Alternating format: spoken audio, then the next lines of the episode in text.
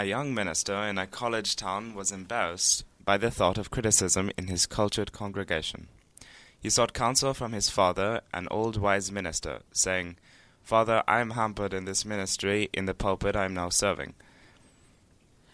Allora, un giovane ministro in una città universitaria era intimidito al pensiero delle critiche della sua colta congregazione e chiese consiglio a suo padre, un anziano e saggio predicatore.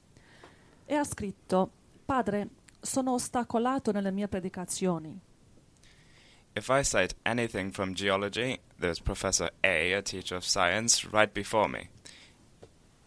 Se cito qualcosa dalla geologia, c'è il professore A, insegnante di questa scienza, proprio lì davanti a me. If I use an illustration from Roman mythology, there's Professor B ready to trip me up for any little inaccuracy. Se uso un'illustrazione della mitologia romana, c'è il professore B, pronto a farmi inciampare per ogni mia più piccola inesattezza. If I mention something in English literature, I am cowed by the presence of a learned man that teaches that branch. Se menziono qualcosa dalla letteratura inglese, è su di me lo sguardo del dotto professore che insegna in quel ramo. What shall I do? Cosa devo fare? The sage old father replied, Don't be discouraged. Preach the gospel. They probably know very little of that. Il vecchio saggio padre rispose: Non scoraggiarti, figliolo.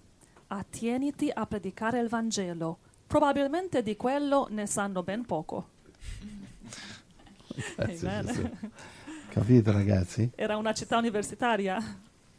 Ma io probabilmente, io Giuseppe, sono uno dei più ignoranti predicatori che ci sono in giro. Difficile trovare uno più ignorante di me in giro. Però, oi, vado, nel mio piccolo vado. Perché? Perché predico il Vangelo. E posso competere con grandi luminari della scienza, lampadari della fi- fi- filosofia, di filosofia, cioè, perché? Perché predico il Vangelo capisci?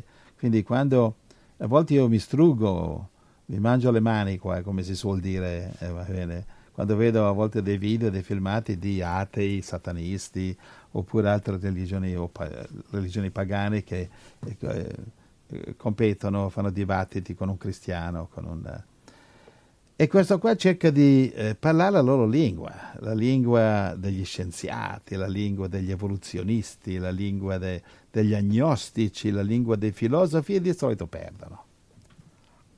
E Gesù ha fatto questo. Cioè i, i giudei cercano eh, questo, gli- gli- i greci chiedono quell'altro, e chi vuole miracoli, chi vuole filosofia. E noi predichiamo Gesù Cristo crocifisso capito? Per, questi, per taluni pazzia, per altri follia, per altri blasfemia, ma noi predichiamo Cristo crocifisso. E così, e così due duplici, ci liberiamo delle capre e vengono le pecore, e così selezioniamo le pecore. Quindi quando vi trovate davanti a gente che usa paroloni grossi, andate al semplice, state nel Vangelo, state nelle cose, parlate come parlava Gesù.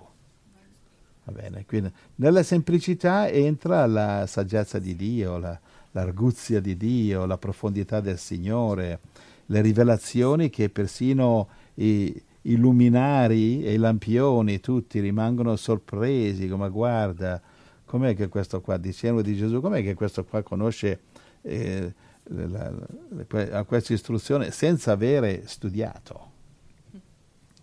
Va bene, quindi eh, studiate il Vangelo, conoscete il Vangelo. Se non impariamo a trovare le risposte nel Vangelo saremo preghe- delle schiappe. Non convinceremo nessuno. Eh, nessuno ha mai vinto, no- non è mai esistito. Fatemi un nome di una persona che ha fatto una lite filosofica e l'ha vinta. Non esiste. Le lite sono trappole del diavolo e farvi perdere tempo.